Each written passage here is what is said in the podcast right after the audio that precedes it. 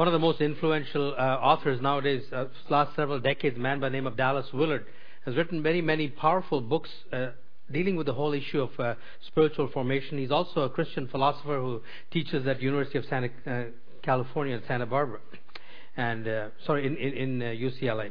And he recently sent Uh, an article, wrote an article that came across my desk. One of his colleagues over lunch asked him this question Why do churches and ministries so often lose the essence of their founding vision? And he wrote a nine page article in response to that that I said happened to come across my desk this past week. And having given an answer to the question, he, near the end of the essay, talks about, therefore, what, what should we do? And he mentions three things. He said we must readily acknowledge the practical inevitability of the loss of vision. In other words, this kind of thing happens. Vision does leak. Uh, secondly, we must identify, understand, and adhere to the founding vision. Uh, we must find ways of keeping it before ourselves and our associates without becoming a bore. And then he says we must take steps to live out the central content of that vision. Now, for those of you who may not be familiar with the denomination of which this church is a part, may not know what is the founding vision of the, of the denomination. Dr. A.B. Simpson, who was a founder of this movement that eventually became a denomination, was a Presbyterian pastor, and his what exercised his soul at that time was the millions of people living in other parts of the world that had not heard the gospel. This was over 100 years ago. And so, taking the gospel to the nations was very much a part of his vision. Now, it wasn't unique to him. Uh, as I said, I just came back from a conference with over 500 international workers. In fact, there's 1,600 of them over the world who work with pioneers, uh, and then other organizations like that as well. It just happened to be the founding vision of our denomination. And Willard's article was very timely about the responsibility that we have to understand and adhere and keep this vision before our people. Uh, because this was driven home to me this past week when I was in Thailand.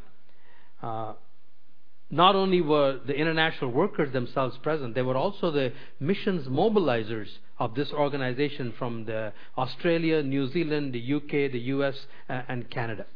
These were people who didn't actually serve cross culturally, but they were responsible for keeping the burden and the vision alive back in the sending nations and the sending countries. And I began to see how, and they were so crucially involved in the whole process. Now, in alliance churches, this responsibility of mobilization falls primarily on the, on, on the pastors and the elders of a local church. Because in parachurch organizations like Pioneers, the person who goes out gets to speak in many, many churches because they have to raise their own support. So it is not unusual, in fact, it is customary for one couple to be supported by many, many churches. But those who go overseas with the alliance don't go from church to church to raise their support. They are supported as one of 1,200 people or so, or 400 in the case of Canada, from the Global Advance Fund that we give, uh, that you all give to on a regular basis. And so the task of mobilization and keeping this vision from leaking inevitably devolves upon uh, the, the local church leadership, and in my case, since I do a bulk of the preaching here. And it was this part of my calling that was reinforced during this past week in Thailand. I tried to take in as many reports as I can. And as I heard these reports from these young men and women, both single and married, working in some of the most difficult places in the world Afghanistan, Pakistan, Azerbaijan, Kazakhstan, Kyrgyzstan, various parts of China, Turkey, India, Bangladesh, I was just touched by their zeal and their commitment to this cause under very, very difficult circumstances. And so I just came back that much more committed to keeping this unfinished task before us uh, during these days. Because you see, what, what happens to me, what God does in my life, is inseparably connected with what He wants to do in your life. Because integrity demands that I don't stand up here and do a job every Sunday morning. Integrity demands that I preach to you out of a real, personal, present encounter with God. And hopefully, in a way that will be relevant to your lives where you are. And so, for the next three weeks, as, as we head up to our missions conference, I want to do this. Help us identify, understand, and adhere to the founding vision and find ways of keeping it before ourselves, hopefully without becoming a bore in the process. I want to do that by each week anchoring what I have to say in a, in a very familiar, but may not be familiar in terms of details, at least a familiar Old Testament character named Abraham. We're going to look at a story in the 18th chapter of the book of Genesis. But before I get into that, I want to remind us again to set the scene of how we need to approach this. uh, by taking you back to something we learned a year ago when we were working our way through the Sermon on the Mount, when we talked about the importance of the Old Testament in the life of a Christian.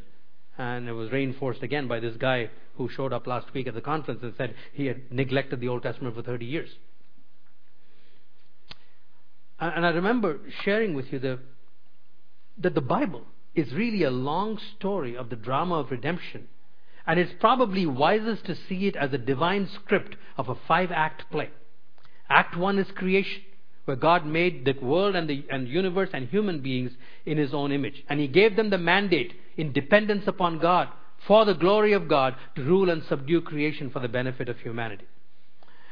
Act 2 was the fall because we discovered that the first uh, human beings to whom God gave this mandate refused to exercise, independ- exercise their independence from God, and as a result of that, sin and suffering and distortion came into this world.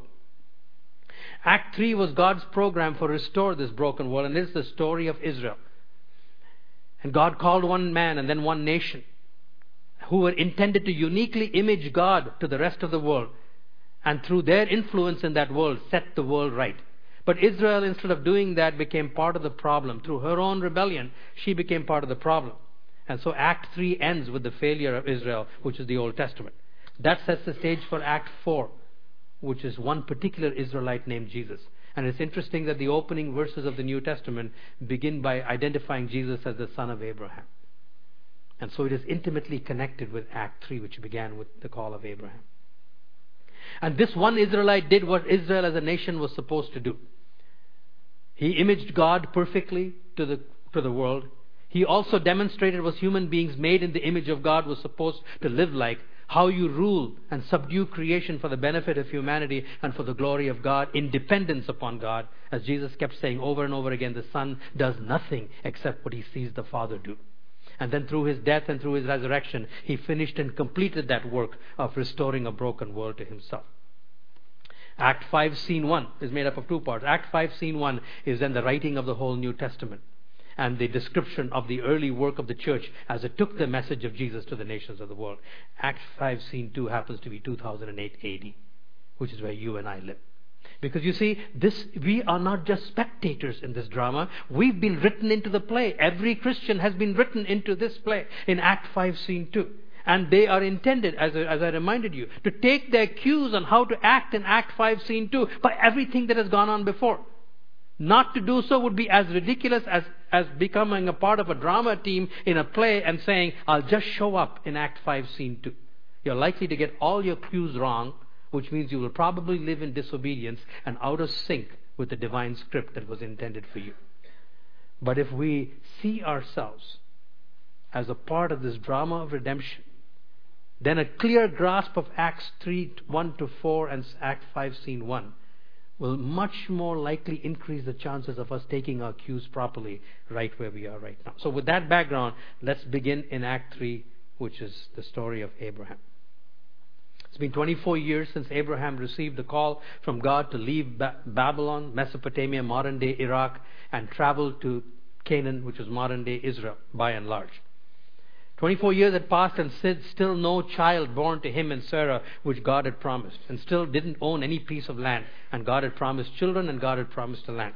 And very recently, before this, the, where the story begins, God had appeared to Abraham, changed his name from Abram to Abraham, which means father of many nations, and renewed his covenant with him that he and his wife will have a child. Well, Abraham is sitting under a tree on a hot uh, summer's day. Every day is probably hot in that part of the world. And all of a sudden, he sees three people walk towards him. He doesn't know it. One of them is God, and the other two are angels on their way to Sodom, but they, are, they look like human beings. Theophanies were common in the Old Testament. And so Abraham jumps up in a characteristic response of Middle Eastern hospitality, encourages them to come and have something to eat. And if you read the story in Genesis 18, you will find that even though he didn't know the identity of these people, there must, he must have sensed something unusual because there's a certain haste about what he does. He rushes into the home and tells Sarah to get busy and bake bread. Then he rushes out to the herd and picks a flock and he gives it to the servant who rushes to make a meal and then he serves it before these people and then kind of like a nice, uh, a good waiter in an expensive restaurant restaurant, hangs around in the background to help anytime he needs. And then all of a sudden, one of them says, Where's your wife Sarah? You can imagine Abraham's heart skipping a beat. How did this stranger know I was married? And how did he know her name? Well, the next words from him completely settled his identity because he said, Next, about a year this time, you and your wife will have a son. And of course, those were the very words God had spoken to him in the 17th chapter of Genesis, which happened very shortly before this. And so now Abraham knew who, at least the identity of one of his three visitors. It was none other than the sovereign Lord himself, whom he had got to know quite well over these 24 years. That must have increased his sense of dread. But Sarah, who was in the tent behind him, uh, didn't quite believe this promise. And the scripture said that she kind of laughed to herself, said, At this age, am I going to have a child? And so God then says, because he can hear he can hear silent laughter too, especially that of unbelief. And he says, Why did Sarah say, Am I too old to have a child? Is anything too hard for the Lord? Now Sarah's really embarrassed and tries to back out of it. She says, Well, I didn't I didn't lie. I didn't laugh. He said, Yes, you did. Now, I want you to imagine, folks, these are not plaster saints. These are human beings like you and me. What do you think it would be like if, if somebody in the pastoral staff said to you, look, there's three, three people who are strangers who need your hospitality. Can you please give them a meal one night? And you say yes. And you discover that one of them is God and he just called your wife a liar. That's about what happened. And it must have been a very embarrassed completion to the dinner that time.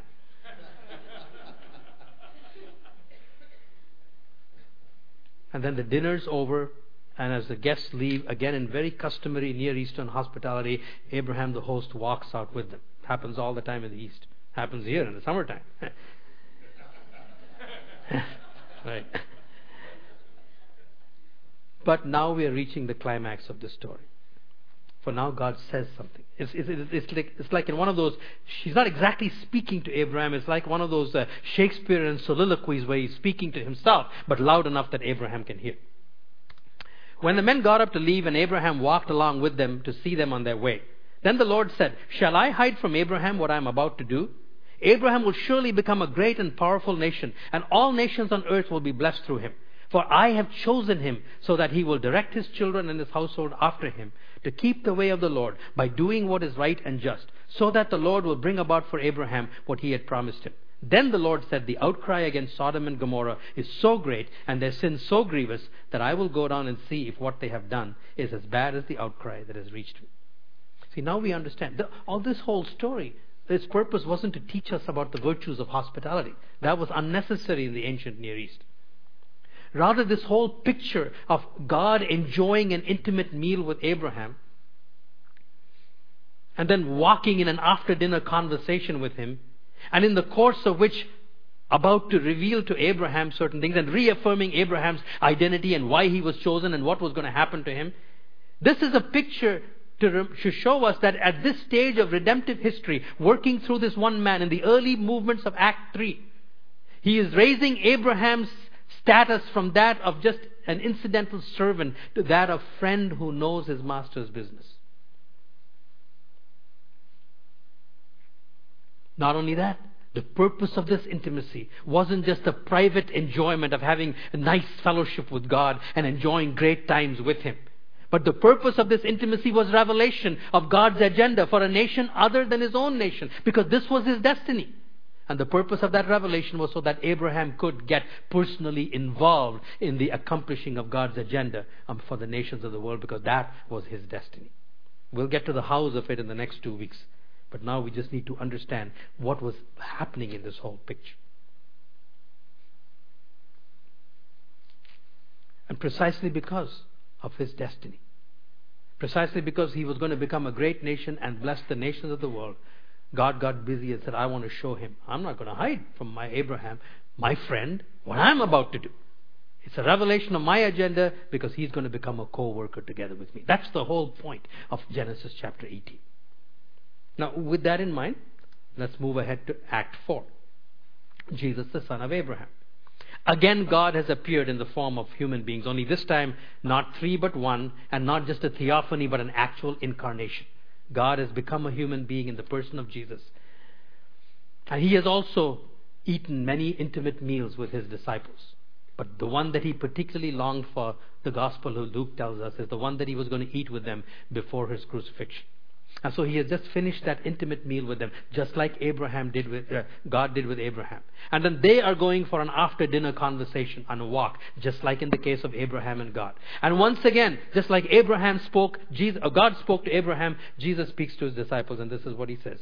I no longer call you servants, because a servant does not know his master's business. Instead, I have called you friends, for everything that I learned from my Father, I have made known to you. You did not choose me, but I chose you and appointed you to go and bear fruit, fruit that will last. Every single element in this story mirrors something in the Abraham story. Abraham was chosen, the disciples were chosen. Abraham has lifted from the status of servant to friend. He says, You are no longer servants, but you are friends. And what is the main difference between a servant and a friend? According to Jesus, a servant does not know his master's business. He just obeys the commandments of his master as individual, isolated, unrelated commandments that have no integrating purpose and are not connected in any way to the master's wishes. That's living in Act 5, Scene 2 in a totally arbitrary manner with no connection with what went on before in the drama.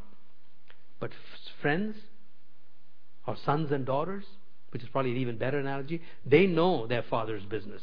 They don't just obey individual commandments, they know how all of the individual commandments link together to the grand agenda in the mind and the heart of the Father. Living that way, you're much more likely to respond in Act 5, Scene 2 and get it right.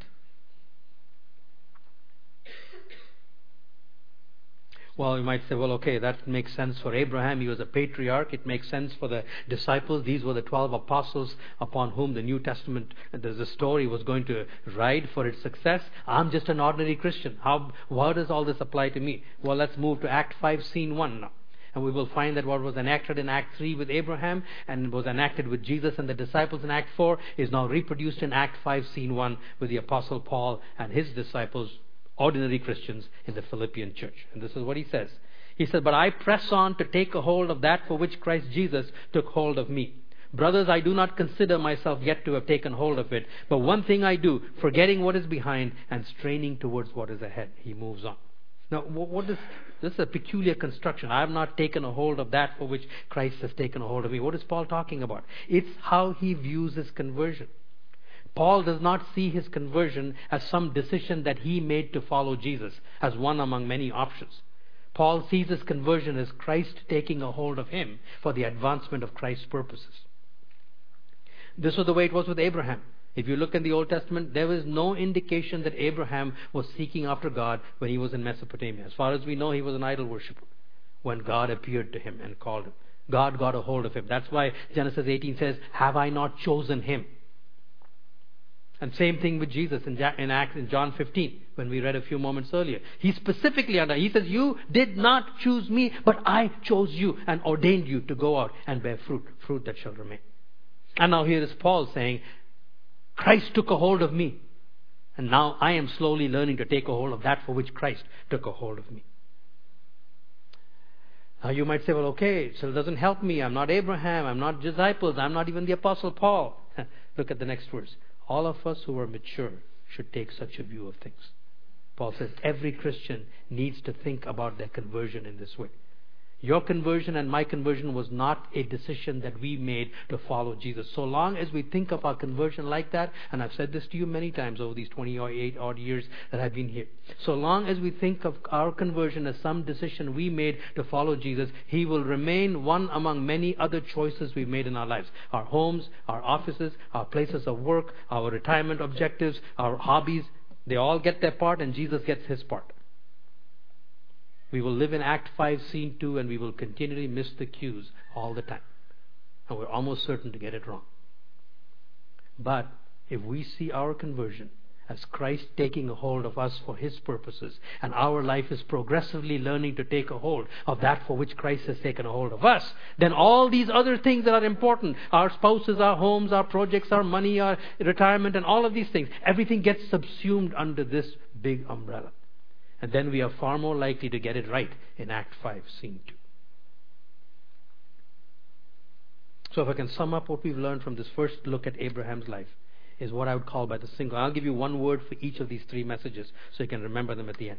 If we understand Act 1 to Act 5, Scene 1, our lives in Act 5, Scene 2 will be integrated under our Abrahamic destiny to bless the nations of the world. Our founder, A.B. Simpson's vision is worthwhile keeping, not because he was our founder, but because he got it right. Let me say that again. Our founders, the founding vision of this church, of this denomination is worthwhile keeping, not because he was our founder or he was special. He just got it right. What I want to do for the rest of this message is to just give you four sets, contrasting examples from various walks of life today as to what it's like to get our cues wrong, to live arbitrarily in Act 5, Scene 2, and what it is like to get our cues right and live an integrated life. And I'm going to focus on us as senders. Not, Trevor and Patty are obviously living in Act 5, Scene 2, in the light of the previous four acts. They are out there among the nations. Like Abraham and his tent and his altar, they've moved. They've moved from Darfur to uh, uh, to Afghanistan. Now, one of them an easy place. But what about us? What does it mean for us who are not the goers, which is the bulk of us here? I'm going to give you a contrasting set of examples, okay? First of all, let me just take the life of a, a secular business person, any kind of worker here. I remember, I'm thinking of an individual that I knew. It was a long, long time ago. So most of you wouldn't know who the person was. He was a very successful businessman. And every February, he would go play golf in Florida. Nothing wrong in playing golf in Florida. If you like golf, everybody likes Florida, but everybody doesn't like golf. If you like golf, play by all means. The interesting thing was, he always chose the week when his church, which was a missions minded church, had their annual missions conference. That man got his cues dead wrong. if he was living in Act 5, Scene 2, in the light of the first four acts, he would never have made choices like that. In contrast to that, I want to tell you about a bass player. Unlike most of our bass players who are young, this man is an older man. He was part of the worship team in Thailand. There was about nine or ten. It was a multicultural worship team, and uh, this was a kind of a quiet man, older person playing in the background. You know, never didn't notice him much. But one morning I found myself having breakfast with him. So we got, to, and I found out he was a pharmaceutical engineer. So I said, "What are you doing here?" He said, "Oh, I've got all kinds of work I've got to do when I go back home." He said, "But my pastor found out that I played bass, and he said to me, the worship team in Thailand needs a bass player. Are you willing to go?" So rather than take a holiday to disappear to Florida when the church was having a missions conference, he took his vacation, paid his own way, traveled all the way to Thailand, so 550 battle weary soldiers could have a refreshing time of worship week after week after week. That's the man who got his cues right. Let me move to a second area. Let me talk about parents, which means, which is most of us, parents and grandparents. About 10 years ago, I was speaking at a Camp of the Woods and Lake Speculator, New York. And one morning I was walking back to the home with the uh, director of the camp. And I think I just finished speaking about missions or whatever, I can't remember. Anyway, the topic came up, and he said, Oh, last week at family camp, we had a, and he mentioned the uh, director of a parachurch organization. And he said he was speaking about missions, and he said to this director in a private conversation, he said, One of the biggest obstacles we are finding right now for workers to go overseas are parents who do not want to release their children because they don't want to have their grandchildren so far away. Now, uh, please, I am not minimizing this. I remember a time when I was in Russia speaking to our missionaries there. Rebecca was only 18 months old at that time. She was our first and only granddaughter. And of course, I was working with, I was only there for a week. And all of a sudden, one morning, as I was praying and getting ready, the thought came to my mind what if I was one of them and couldn't go back and not see her for another five years? I started crying. This is not a light thing. I don't mean to minimize it. But, we, but if we're taking our cues right, you cannot let that stop us. If we don't get our cues right from the first four acts, we will stop our children and we will complain and we will resist as much as we can. But however it may hurt, however great the loss may be, if we are parents and grandparents who are getting our cues right and are living in Act 5, Scene 2, in the light of the first four acts, we will not only not stand in the way, we will do everything we can to speed them on the way we as parents and grandparents need to learn how to live an integrated life even though we may not be called in any kind of cross-cultural work. What if our sons and our daughters and our grandchildren are called? How are we going to keep the vision of flame in their hearts if, we, if it is not flaming within our own hearts? We need to go back to these verses in um, Genesis 18, the Abraham story. Abraham, look, notice on how on either side is a huge global agenda. Abraham will surely become a great and powerful nation, and all nations on earth will be blessed through him. At the other end of the spectrum, the Lord will bring about for Abraham what he has promised. Look what happens in between. For I have chosen him so that he will direct his children and his household after him to keep the way of the Lord by doing what is right and just. Such massive agendas that are global are sandwiched around such a small local agenda of raising your sons and your daughters. Parents who take their cues from Act 3 and Act 4 will live this way in Act 5, Scene 2.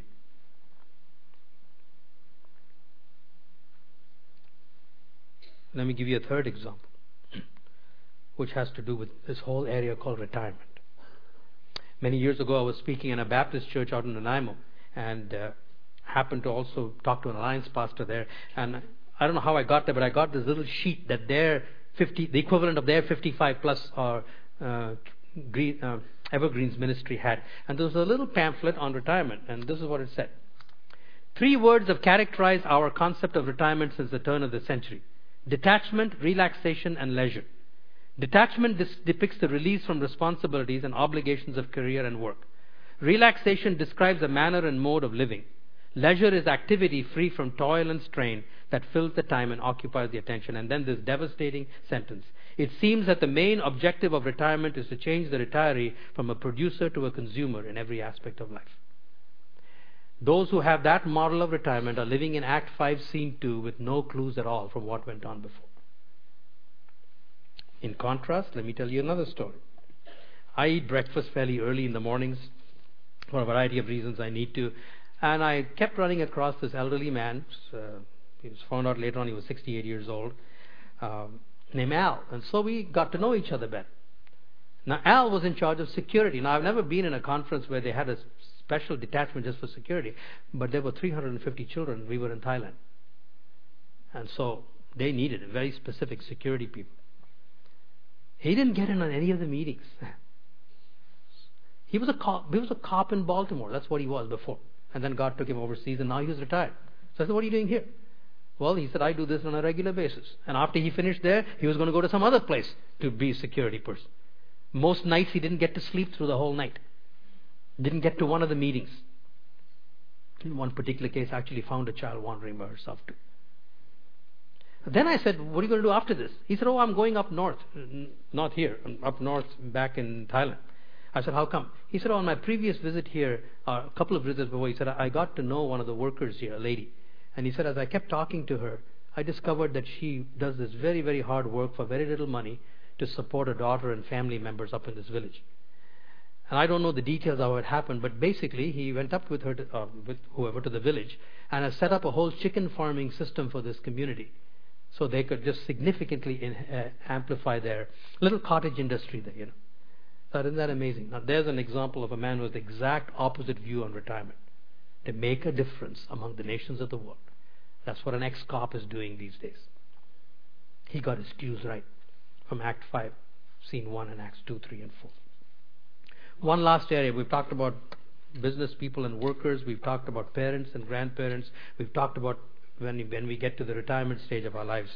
Let me move from the individual to a corporate one, to a church. What does a church look like? When they're not getting their cues properly when they are. And you know what? I'm going to use our church for both examples. Because that's just the way we are. We're all human beings. And so we do things wrong and we do things right. Uh, let me start with the thing wrong. And please don't shoot the messenger, okay? I'm just telling you the story like it is. many, many years ago, 15, 20 years ago, I think we used to have strawberry socials in this church. For those of you who don't know it, most of you don't, uh, around June, there are plenty of strawberries around. And so uh, one of the uh, would often speak on a Tuesday night, and before that we'd all eat strawberries and get in. Typically we'd get about 180 to 200 people. One year, because of a cold snap fairly early, we lost all the strawberries. But we didn't lose the missionary. We only had 40 people show up. I don't know about you, but sheer logic forces me to consider the possibility that for a plot of 150 people, strawberries were far more important than what Jesus does among the nations through their own workers. Uh, that's why I said, don't shoot the message. Listen to the message. When a church behaves that way, they get their cues all wrong. Praise God, this church gets its cues right most of the time. That's why we devote an entire month every year to build a vision for global missions. That's why you clear the pulpit for a Stephen Ford like you did last week. That's why we never lose an opportunity to have people like Trevor and Patty and all of our other workers, when they come back, they get to speak and share. And it's because we get our cues right that we have a standing missions committee in this church under the leadership of people like Peter Cho and others who meet regularly throughout the whole year.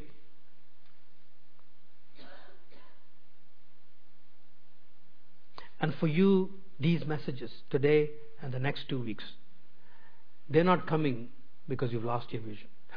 They're coming to keep that vision alive so we never even begin to lose it or dilute it. So more and more of us can move from that uh, arbitrary way of responding in Act 5, Scene 2 to getting into the drama and letting that script shape our lives, whatever they mean, so that many, many more Trevors and Patties can keep going to these difficult places and they will feel supported and strengthened by us, as they are in these days.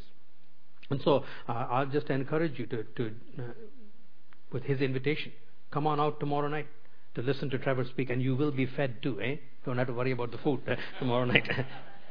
and then, as missions conference is coming up in three weeks, the details are there in your bulletin. Don't go away anywhere. Plan to attend. And uh, there's a missions dessert night, so you'll get your strawberries too, you know, this time. you won't have to miss that. And then, uh, let me just end with a few words, again from the same text that I've been using today. There may be some of you still, I don't know, few, many, I have no idea at all. Still quite not there yet. Yeah. And if you're honest, you have to say, you know what? I'm not sure. I'm not quite sure. I still live my life in Act 5, Scene 2 arbitrarily. Perhaps I'm more a servant than a friend. I don't know. Here's what Paul says. He said this to the Philippians. He said, Yes, all of us who are mature should take such a view of things. This is the direction you need to be going. But, but if on some point you think differently, that's okay. God will make it clear to you. I, I just love Paul's humility. He's not trying to browbeat anybody into doing anything. He said, This is how you this is how I think. This is how you should think. And if you don't think that way, it's okay. God will show you. and so just be confident. You know, take it to God. You don't you don't need to argue with me or with. Uh, just take it to God and say, Okay, Lord, if, integration is what I need to do in any one of these areas, if any of these examples have even made you begin to think a bit, just take it to God.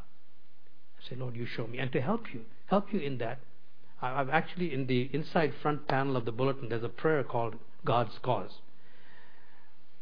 And uh, I was just gripped by that prayer.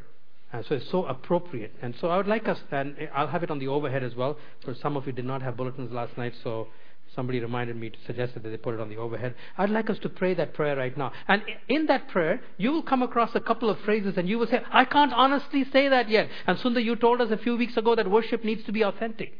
Yes, it's okay. I often find when I come across lines in songs that are so far above my present experience, I sing them anyway, but in my heart, I put them through a filter. I'm not saying to God, I'm there yet. I turn them into prayers and say, God, make me get there. And so if you come across a few statements in here that you say, Sundar, that's way beyond my present level of experience, that's okay. God will show you. Just turn it into a prayer, okay? Let's pray this one together. Sovereign God, your cause, not my own, engages my heart. And I appeal to you with greatest freedom to set up your kingdom in every place where Satan reigns. Glorify yourself, and I shall rejoice. For to bring honor to your name is my sole desire. I adore you that you are God, and long that others should know it, feel it, and rejoice in it. Oh, that all people might love and praise you, that you might have all glory from the intelligent world. Let sinners be brought to you for your dear name's sake. To the eye of reason, everything concerning the conversion of others is as dark as midnight but you can accomplish great things. The cause is yours, and it is to your glory that people should be saved. Lord, use me as you will. Do with me what you will. But oh, promote your cause. Let your kingdom come. Let your blessed interest be advanced in this world. Oh, do bring in great numbers to Jesus. Let me see that glorious day, and give me to grasp for multitudes of souls. Let me be willing to die to that end. And while I live, let me labor for you to the utmost of my strength, spending time profitably in this work, both in health and in weakness. It is your cause and kingdom I long for, not my own. Oh, answer my request. Amen.